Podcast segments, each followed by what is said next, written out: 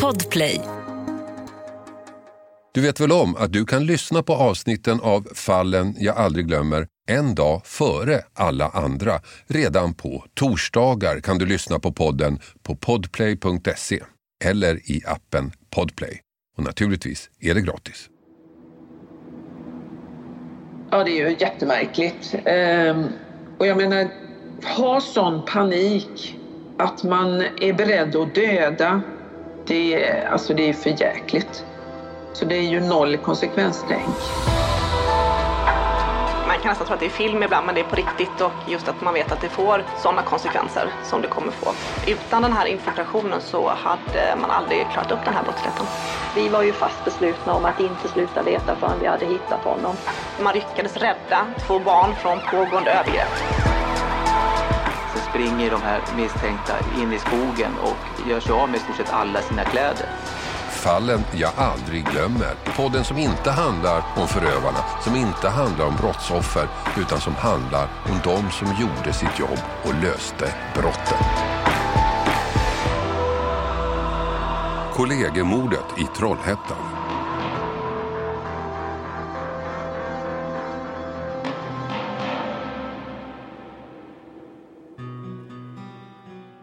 De flesta av oss har kollegor, arbetskompisar vi träffar på jobbet. En del står nära, andra har vi ett lite mer distanserat förhållande till.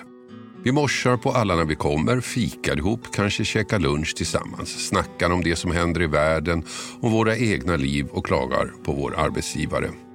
En del av kollegorna är mer som vänner. Vi hänger med dem utanför jobbet, tar en fredagsöl till exempel. Och så har vi jobbfesterna där alla umgås på ett lite mer avslappnat sätt. Och när vi kommer hem tycker vi ju ändå att alla är rätt trevliga. Utom möjligen Gun i växeln då.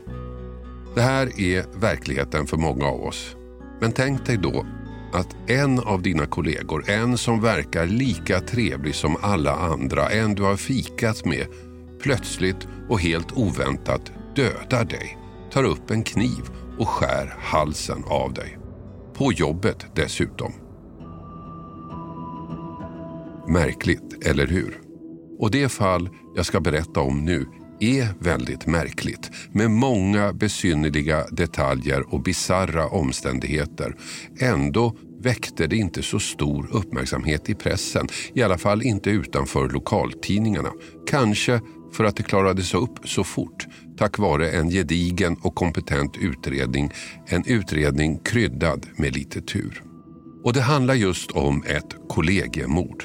Det jag målade upp i början det var precis det som hände 32-årige Erik i Trollhättan. Han blev mördad av en kollega.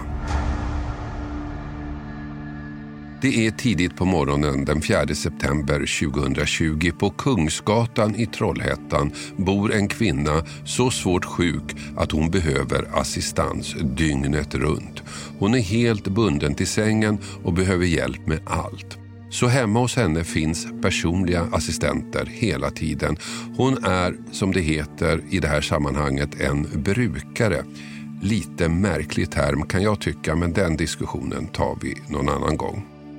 Och just den här natten är det tre personer i lägenheten. Det är kvinnan, brukaren, som sover i sin säng i sitt sovrum. Det är 55-årige Johan, som vi kan kalla honom, som har bakjour och ligger och sover i lägenhetens andra rum. Och så är det Erik. Han har ansvaret och sitter vaken i det kombinerade köket och vardagsrummet. Klockan sju på morgonen ska Erik och Johan bli avlösta av två andra assistenter. En av dem kallar jag Eva. SOS 2, vad är det som har inträffat? Eh, Kungsgatan 74C. Vad händer där? Jag vet inte, det är blod överallt här. Jag har ingen aning. Ja, en vuxen. Han har diabetes. Hade han diabetes i botten? Han har diabetes i botten. Ska Du vi sa, att det var blod, du sa att det var blod i lägenheten, eller? Ja, det är blod precis överallt. Du, nu vet inte var han har blött någonstans. Nej. Eh, är det så att han inte andas, att du misstänker det, då behöver vi göra hjärt och lungräddning. Ja.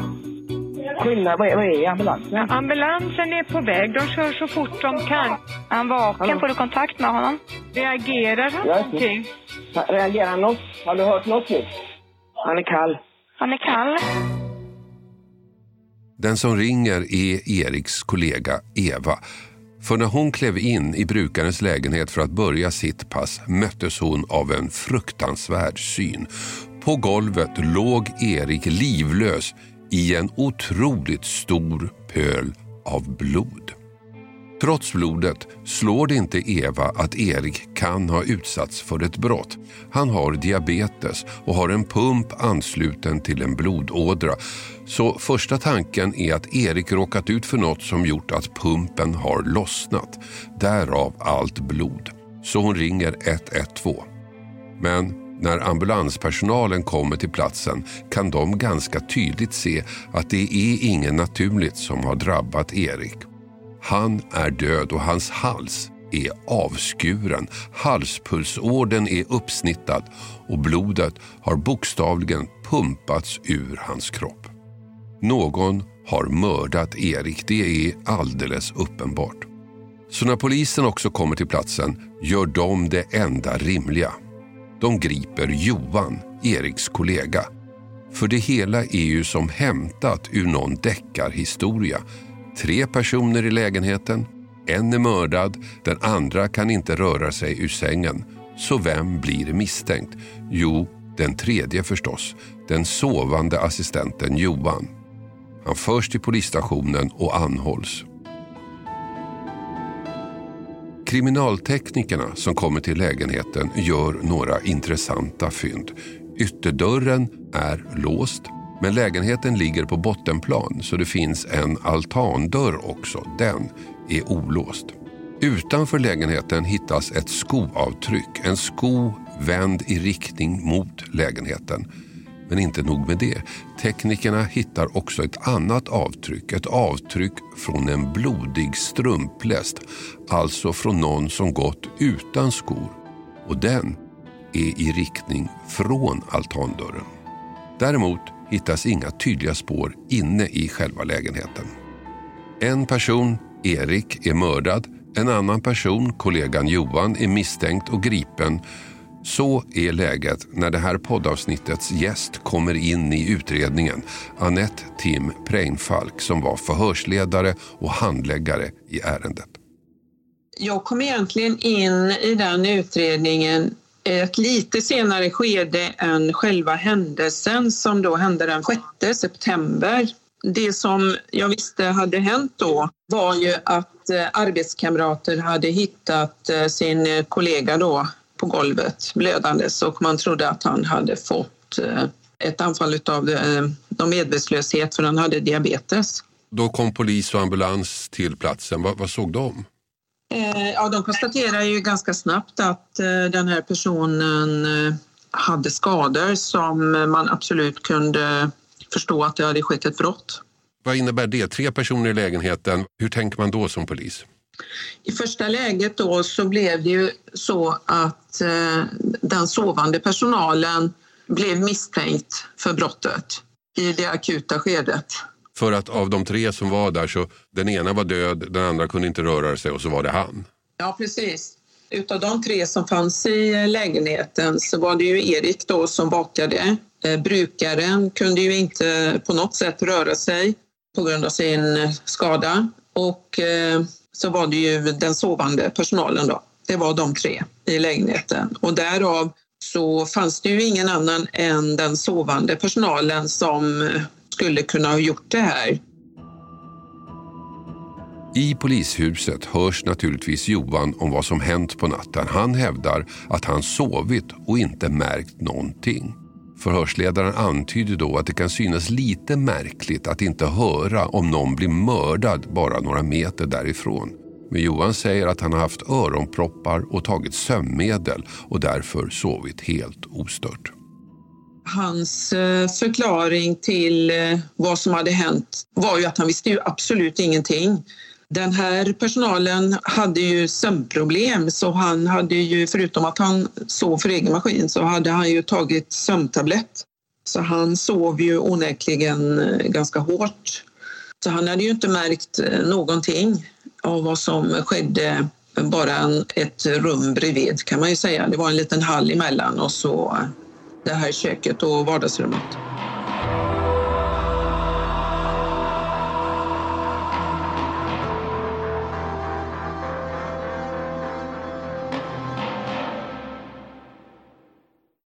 Den här veckan har vi ett betalt samarbete med Hello Fresh. Världens ledande leverantör av matkassar hem till dig. Kassar som ger dig en enklare vardag och massa matglädje på det. Nu kan du som lyssnar få extra bra pris. Med koden FRESHFALLEN kan du få upp till 1359 kronors rabatt. Jag har testat flera matkassar och det är två saker som jag tycker gör Hello Fresh extra bra. Dels förstås att jag slipper planera mat varje dag. Menyerna finns redan där. Men också för att man får precis den mängd ingredienser man behöver. Det blir inte massa saker över i skafferiet. Inget matsvinn, inga bortslösade pengar. Och sen får man ju matglädje förstås, koll på budgeten och enklare vardag. Och också möjligheten att testa nya smaker med recept från hela världen. Allt är väldigt enkelt att laga, instruktionerna är glasklara. Så vill du få en enklare vardag, minska matsvinnet och testa nya spännande smaker. Gå in då på hellofresh.se och använd koden FRESHFALLEN. Den ger dig upp till 1359 kronors rabatt på dina fem första kassar plus fri frakt på första matkassen om du inte provat HelloFresh förut. Har du varit kund tidigare kan du också använda koden om du avslutat ditt abonnemang för 12 månader sedan eller längre. Tack HelloFresh! Den här veckan har vi ett betalt samarbete med Tre, ni vet teleoperatören. Den jag själv har faktiskt och är väldigt nöjd med. Men det är många som tror att Tre inte har särskilt hög täckningsgrad, vilket är fel. Och så är det ju faktiskt med mycket vi tror oss veta. Att det vi tror är sant kan vara falskt och det vi tror är falskt kan visa sig vara sant. Jag hade faktiskt ett telefonsamtal med en kompis för inte så länge sedan, via tre då förstås. Och vi snackade om myter. Och jag tycker mig ha koll på sånt, vad som är sant och vad som är falskt. Men det är inte alltid så lätt. Till exempel berättade min kompis, ni vet om myten att svalor flyger lägre när det ska bli dåligt väder. Falskt sa jag, men det visade sig vara helt sant. Och så det här att man, om man duschar varmt på sommaren så blir man svalare. Det trodde jag inte heller på, men det visade sig också vara sant. Så det blev lite en aha-upplevelse för mig. Men så pratar vi om vår gemensamma operatör. Ja, de har ju väldigt bra täckning, sa han. Och där visste jag att han har rätt. Han visste att tre har byggt ut och nu har väldigt stor täckning. Men det är inte alla som vet. Och ibland är det inte riktigt som man tror. Sanningen är att tre nu täcker otroliga 99,3 procent av Sveriges befolkning och det avser rösttäckning baserat på folkbokföringsadress. Så läs mer på 3.se om hur de bygger ut sitt nät och täckning. Tack 3. Ny säsong av Robinson på TV4 Play. Hetta, storm, hunger. Det har hela tiden varit en kamp. Nu är det blod och tårar. Fan händer just det. det detta är inte okej. Okay. Robinson 2024, nu fucking kör vi. Streama söndag på TV4 Play. Poddtips från Podplay. I podden Något Kaiko garanterar östgötarna Brutti och jag, Davva, dig en stor dos skratt. Där följer jag pladask för köttätandet igen. Man är lite som en jävla vampyr. Man har fått lite blodsmak och då måste man ha mer. Udda spaningar, fängslande anekdoter och en och annan arg rant. Jag måste ha mitt kaffe på morgonen för annars är jag ingen trevlig människa. Då är du ingen trevlig människa, punkt. Något Kaiko, hör du på Podplay. Därför är En förklaring som kan synas lite märklig i det här läget. Han var ju ändå på jobbet. Hans uppgift var ju att kunna gripa in om något inträffade och då tar han sömnpiller. Nej, utredarna köper inte den förklaringen. Och samtidigt fortsätter spanarna försöken att kartlägga natten. Bland annat går man igenom brukarens bankkonton och då upptäcker man något mycket märkligt. Pengar har flyttats mellan hennes konton mitt i natten. Från sparkonton till konton dit bankomatkortet är kopplat. Ett bankomatkort som inte hittas i lägenheten. Det är borta. Och inte nog med det. Utredarna ser också att det har gjorts uttag på kvinnans konton från en bankomat. En bankomat i Ljungskile, nästan 40 kilometer från hemmet. Mitt i natten har alltså pengar flyttats mellan konton. Tidigt på morgon har också pengar tagits ut.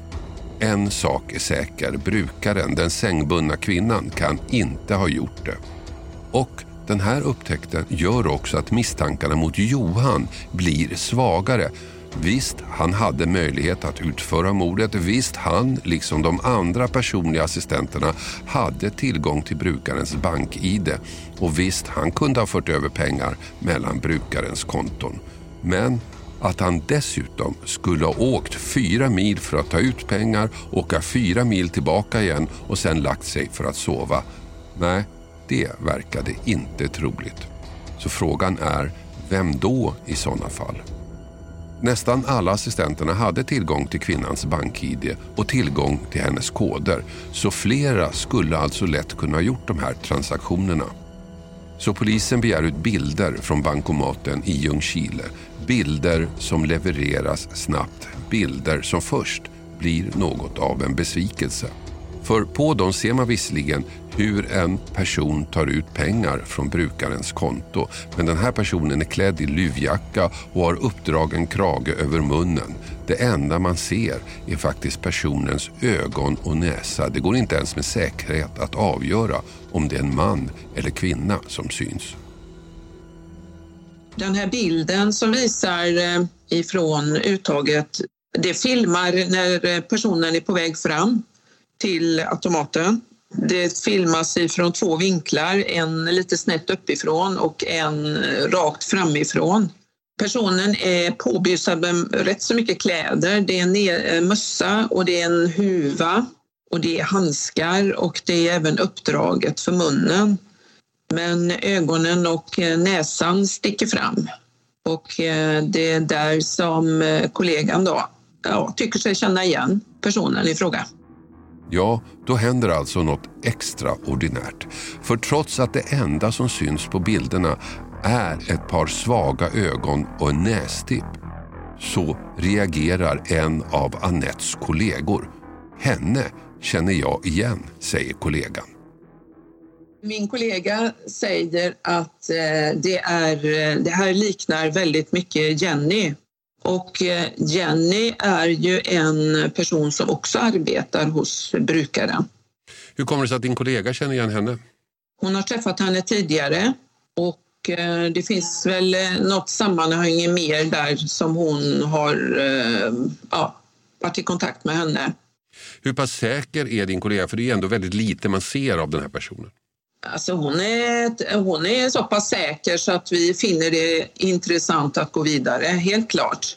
Det är ändå lite specifika drag som Jenny har med sin näsa och så.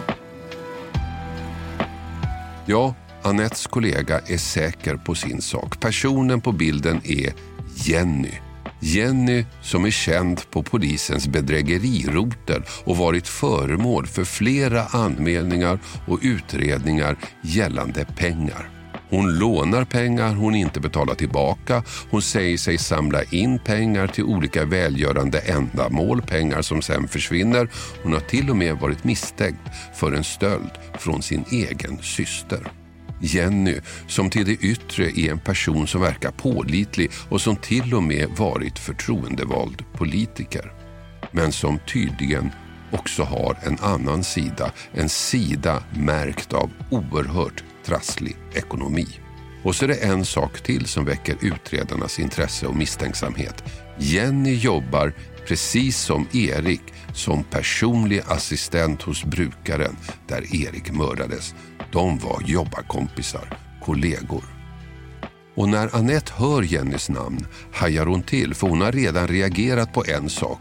Utredarna har ju ringt runt till Eriks alla kollegor direkt efter mordet, även till Jenny och sagt att de ringer från polisen och vill meddela att alla ska hålla sig tillgängliga. Alla frågar naturligtvis varför. Vad är det som har hänt? Men inte Jenny.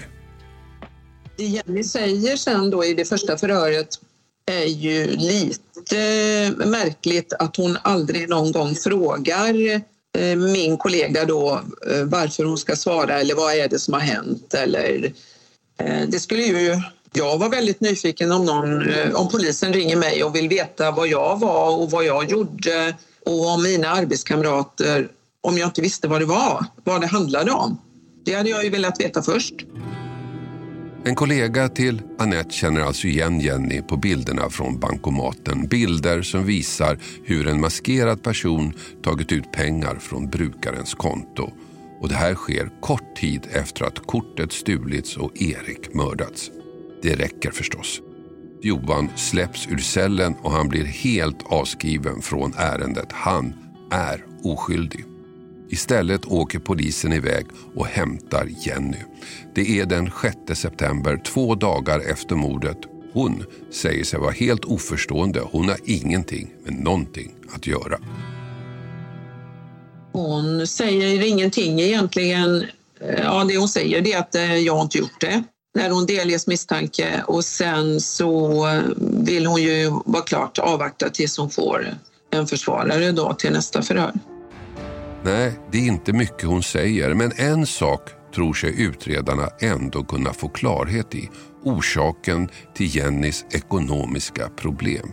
Problem som polisen då visste lite om, men inte hela omfattningen.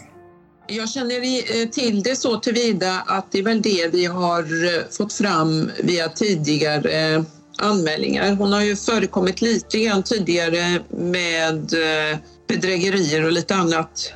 Men jag visste ju inte att hennes spelmissbruk som hon då uppenbarligen hade var så stort. Det spelades ju hela tiden och det var ju det vi kunde se sen senare också på hennes telefon inte minst att hon, ja, hon spelade mycket. Hon var ju inne hela tiden på nätet. Jenny är nu misstänkt och utredarna ska nu höra alla i hennes omgivning. Man börjar med den kvinna Jenny har ett förhållande till. Kvinnan vet ingenting om det som har hänt. Men det blir ändå hon som, utan att veta om det själv, kommer med uppgiften som avgör allt. Uppgiften som blir vändpunkten. Hon berättar att eh, Jenny har lånat hennes eh, kort som man behöver för att komma in på återvinningsstationen. Flickvännen reagerar väl kanske inte så mycket över det med tanke på att Jenny höll på att flytta. Men för oss blev det ju intressant. Och vad gör ni då? Eh, vi tar kontakt med kommun, nu ska vi säga det bolaget då, som har hand om återvinningen och hör med dem om de har någon form av övervakning vilket eh, det visar sig att de har. Och vi har lite tur för att eh, man har inte hunnit flytta undan den containern och skicka in den i, där det ska brännas.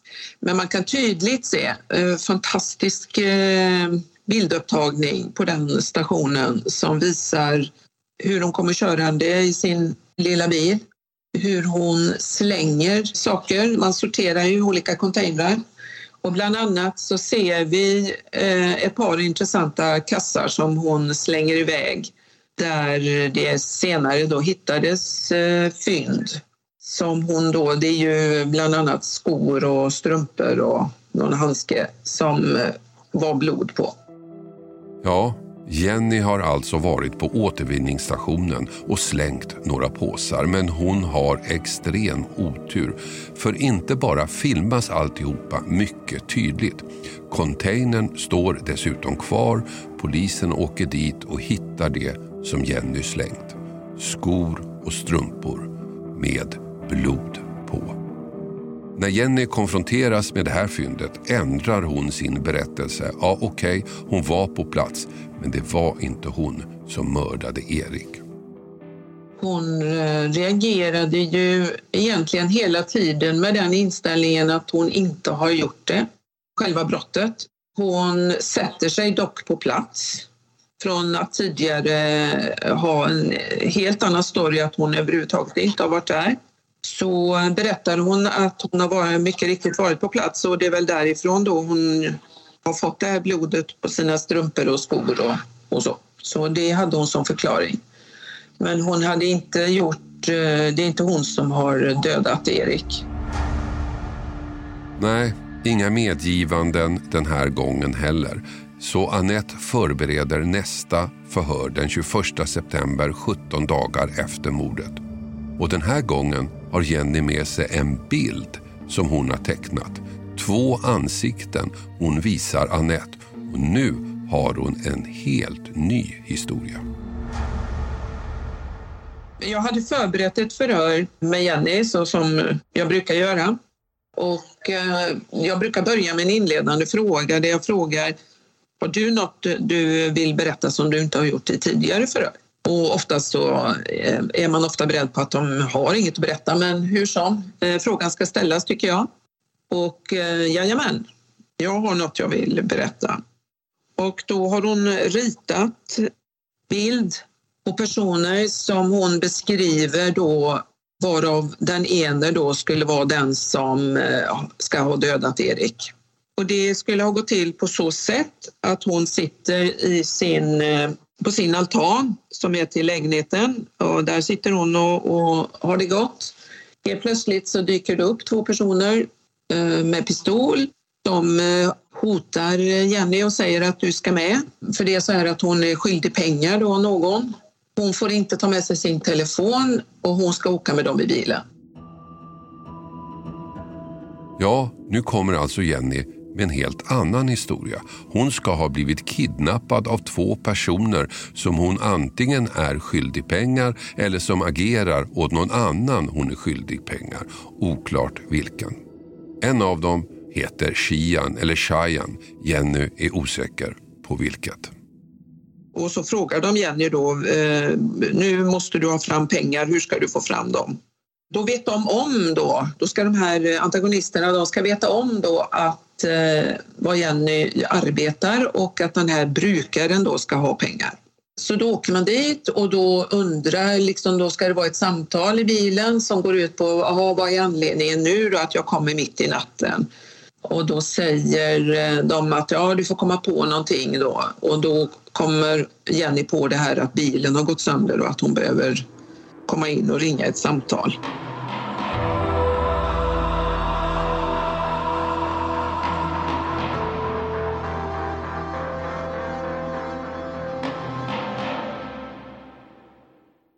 Ny säsong av Robinson på TV4 Play. Hetta, storm, hunger. Det har hela tiden varit en kamp. Nu är det blod och tårar. Fan händer just det. Det är detta inte okej. Robinson 2024, nu fucking kör vi! Streama söndag på TV4 Play. Ett poddtips från Podplay. I podden Något Kaiko garanterar östgötarna Brutti och jag, Davva, dig en stor dos skratt. Där följer jag pladask för köttätandet igen. Man är lite som en jävla vampyr. Man har fått lite blodsmak och då måste man ha mer. Udda spaningar, fängslande anekdoter och en och annan arg rant. Jag måste ha mitt kaffe på morgonen för annars är jag ingen trevlig människa. Då är du ingen trevlig människa, punkt. Något Kaiko, hör du på Podplay. Därför är Så historien fortsätter med att Jenny knackar på hos brukaren. Erik öppnar och Jenny drar historien om den trasiga bilen och att hon behöver låna en telefon. Och någonstans där och då får hon tag i brukarens telefon och utan att Erik märker det gör hon överföringarna mellan kontona. Efter det blir hon kvar. Hon och Erik sitter och snackar när allt går överstyr. In genom dörren kliver en av kidnapparna, Shian, in i lägenheten. Så här berättade Jenny själv i rättegången som följde. Han kommer in med pistol. Han säger till mig och Erik att gå ut i köket. Han säger till Erik att Erik ska sätta sig på en stol. Och vad händer sen? Shian står bakom Erik. Då står ni ju båda bakom, bakom honom om jag förstått det som rätt. Nej, för jag står ju vid diskbänken då. Du står vid diskbänken. Det är snett bakom borde det vara i så fall. Jag står vid diskbänken, Erik sitter med huvudet mot eh, spisen som är rakt Ja, då förstår jag. jag Ja. Kian då? Han står bakom Erik. Ja, vad var det som hände då? Jag vet inte exakt vad som hände. Du vet inte vad som hände? Inte exakt, nej. Berätta det du vet då. Han säger till mig att jag ska eh, ställa mig bakom honom. Han tar upp någonting från sidan på, sina, på sitt ben. Du berättade tidigare att han hade en pistol. Ja. Vilken hand höll han den i då? Jag tror han hade den i vänsterhanden. Erik, vad hände med honom? Jag hör bara hur saker och ting börjar ramla i alla fall. Eh, inne i lägenheten. Det stod en eh, strykbräda mitt i rummet. Mm. Jag hör hur den faller i backen. Varför gjorde den här Shian eh, det här med Erik då? Ingen aning. Vi vet ju här att det av allt att döma är en kniv. Varför använde han inte sin pistol om han hade hotat honom med den innan? Och... Efter att allt det här har hänt så alltså jag har ganska dåliga minnesbilder av eh, vad som har hänt inne i lägenheten efter det här. och den andra killen, vad har han gjort under det här då? Han har också varit på utsidan. Och när du får tag på den här mobiltelefonen, vad, vad gör ni då eh, Jenny? Då går vi upp till bilen igen. Mm. Och därefter då? Så börjar de diskutera vart det finns närmsta bankomat. Och jag förklarar för dem att jag eh, vet inte, alltså jag är inte ens säker på att, eh, vad det är för kod på det ena kortet. Så att, alltså, jag har ingen aning. Det är alltså Shian som mördar Erik. Jenny ser inte ens exakt hur det går till. Och efter dådet tvingar Shian in Jenny i bilen igen och de tre åker iväg. Så här berättar Annette. Och sen iväg i bilen, i den här bilen då som eh, de har haft med sig upp till Uddevalla där de eh, då ska ha tvingat med Jenny. Och sen så åker man då en resa som man till slut hamnar nere i Ljungskile. Där säger hon att hon blir eh, tillsagd att sätta på sig mössa och, och vantar och gå till den här bankomaten och ta ut pengar. Och sen efter det då så ska hon eh, ha blivit körd tillbaka till Uddevalla och avsläppt där. Och de här eh, två männen då, de som hör ju hemma i Göteborg så att eh, bara det var ju en eh, fin gest att köra henne åt fel håll, höll jag på att säga, men köra hem henne för att sen köra tillbaka. Det är minst sagt en märklig historia som Jenny presenterar men också en historia som inte går ihop. Det är allt för många detaljer som inte håller. Eh, den lät ju osannolik i vissa delar eh, direkt. Inte minst att eh, hur skulle de veta var hon bodde med tanke på att hon bara hade bott där i fyra dagar. Hon var inte ens skriven på adressen. Det är ju första som går upp för mig. Dessutom låg den lägenheten lite knepigt. Så man såg den inte nerifrån eh, gångvägen som går nedanför. För att det var, den låg liksom på en höjd. Så man kunde ju absolut inte se om hon var hemma eller inte. Sen var det ju varför åker man ända till Ljungskile för att ta ut de här pengarna? Och varför bemödar man sig att släpa runt på Jenny i bilen? Det är ju också en, eh, ett spörsmål som i alla fall för mig dök upp. Eh, kör hem henne. Man, eh, jag menar, när de har fått sina pengar så är det väl bara att dumpa henne och så får hon klara sig. Och berättelsen höll heller inte ihop på mordplatsen på grund av allt blod. Om någon annan skulle varit där, ja då var det oundvikligt att den personen skulle lämna spår i blodet. Absolut. Eh, Kriminalteknikerna såg ju absolut att det här eh, var ju mycket som inte stämde. Inte minst att det borde vara fler fotavtryck inne i lägenheten. Det fanns ju bara ifrån henne och eh, de matchade ju väldigt väl hennes fötter. Så bara där gled det ju isär. Och med tanke på allt blod som hade spillts så, så borde det finnas fler spår om det hade funnits fler personer där. Ja, absolut. Absolut. Det, det var mycket blod eh, på golvet och eh, förmodligen har det ju tagit en ganska stor åder där på Erik så att det har ju pumpat ut rejält med blod på golvet. Så det skulle absolut eh, funnits fler spår. Kriminalteknikerna kunde avvisa berättelsen. Ingen annan hade befunnit sig i lägenheten. Det hade varit helt omöjligt utan att lämna spår. Men Jenny vidhöll sin berättelse i tingsrätten och i hovrätten. Men det gick inte så bra. Fynden i containern, bilderna från bankomaten, offrets blod på hennes skor och strumpor. Det gick inte att snacka bort. Tingsrätten dömde henne till 18 års fängelse. Hovrätten gick ännu längre och skärpte straffet till livstid. Annette Tim Preinfalk tror att Jennys historia bygger på det som verkligen hände, att många detaljer är sanna. Hon har ju haft panik att få tag i pengar, det är ju nummer ett. Och hon vet att hon skulle kunna komma över via brukarens konton eftersom hon hade inloggningsuppgifter där. Och hon har kanske haft en skuld. Eh, det är väl inte otroligt med tanke på de eh, spelberoendet hon har eller hade. Så eh, kan det väl absolut ha varit så att hon har någon som kräver pengar av henne. Jag tror att hon har kommit eh, till lägenheten och mycket stämmer. I hela hennes berättelse så är det väldigt mycket som ligger nära sanningen fast det går isär då. Hon har förmodligen parkerat bilen där som hon beskriver att de här andra skulle ha gjort som hon var med. Att hon har gått ner, eh, gått in till eh, Erik, sagt att hon har fått problem med bilen, bett om att få låna telefonen. Det kan vara så att eh, brukaren har krävt uppmärksamhet på något sätt så Erik har gått in där. Hon har gått in, tagit med sig då telefonen som hon har fått låna av Erik som hon säger satt sig på toaletten och gjort några överföringar på de här kontona. Sen så kan det ju vara så här att Erik har upptäckt att det är någonting som eh, inte står rätt till. Han kan ha upptäckt henne att hon håller på med de här korten eller på något sätt blivit avslöjad. Och därav eh, så har han sagt kanske att jag ringer polisen eller något liknande. Och där börjar fantasin ta över, tror Annette. För det kom inte in någon mördare. Det dök inte upp någon annan person. Den som greppade kniven var Jenny. Det var lite knepigt för mig också, för får man en pistol mot huvudet så tror jag inte det första jag skulle göra det är att ta en telefon för att ringa på hjälp.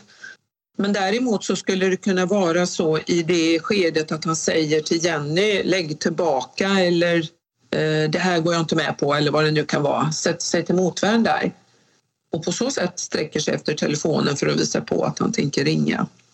På något ställe så har ju i vart fall Jenny fått sån panik att hon väljer att skära Erik. Med en kniv hon hade med sig eller en kniv som fanns på plats? Kniv, ja, det där vet vi inte hundra procent vilken kniv som är använd.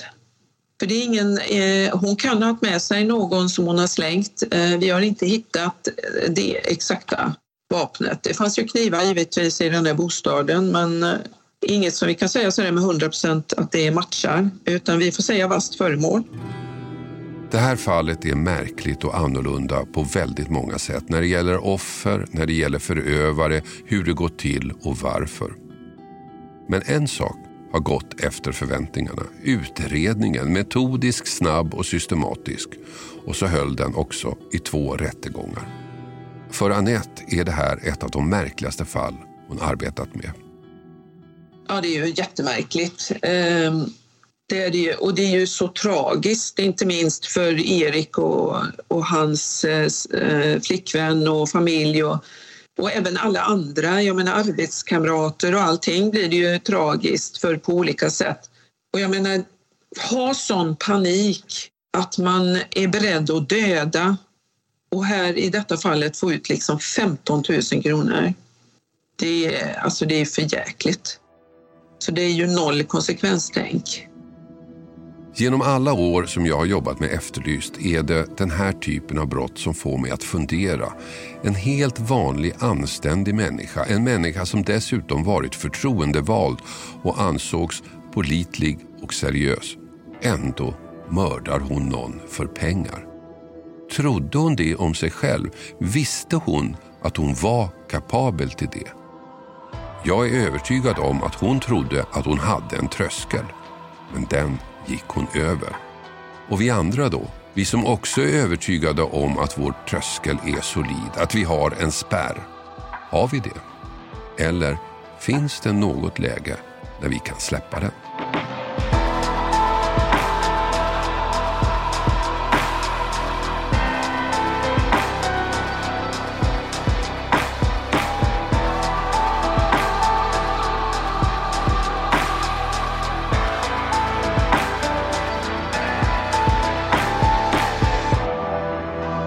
Hört podden Fallen jag aldrig glömmer. Klippning David Davva Persson. Och jag heter Hasse Aro. Du vet väl om att du kan lyssna på avsnitten av Fallen jag aldrig glömmer en dag före alla andra. Redan på torsdagar kan du lyssna på podden på podplay.se eller i appen Podplay. Och naturligtvis är det gratis. Podplay, en del av Ny säsong av Robinson på TV4 Play. Hetta, storm, hunger. Det har hela tiden varit en kamp. Nu är det blod och tårar. Fan händer just nu. Det. är Detta är inte okej. Robinson 2024, nu fucking kör vi! Streama söndag på TV4 Play.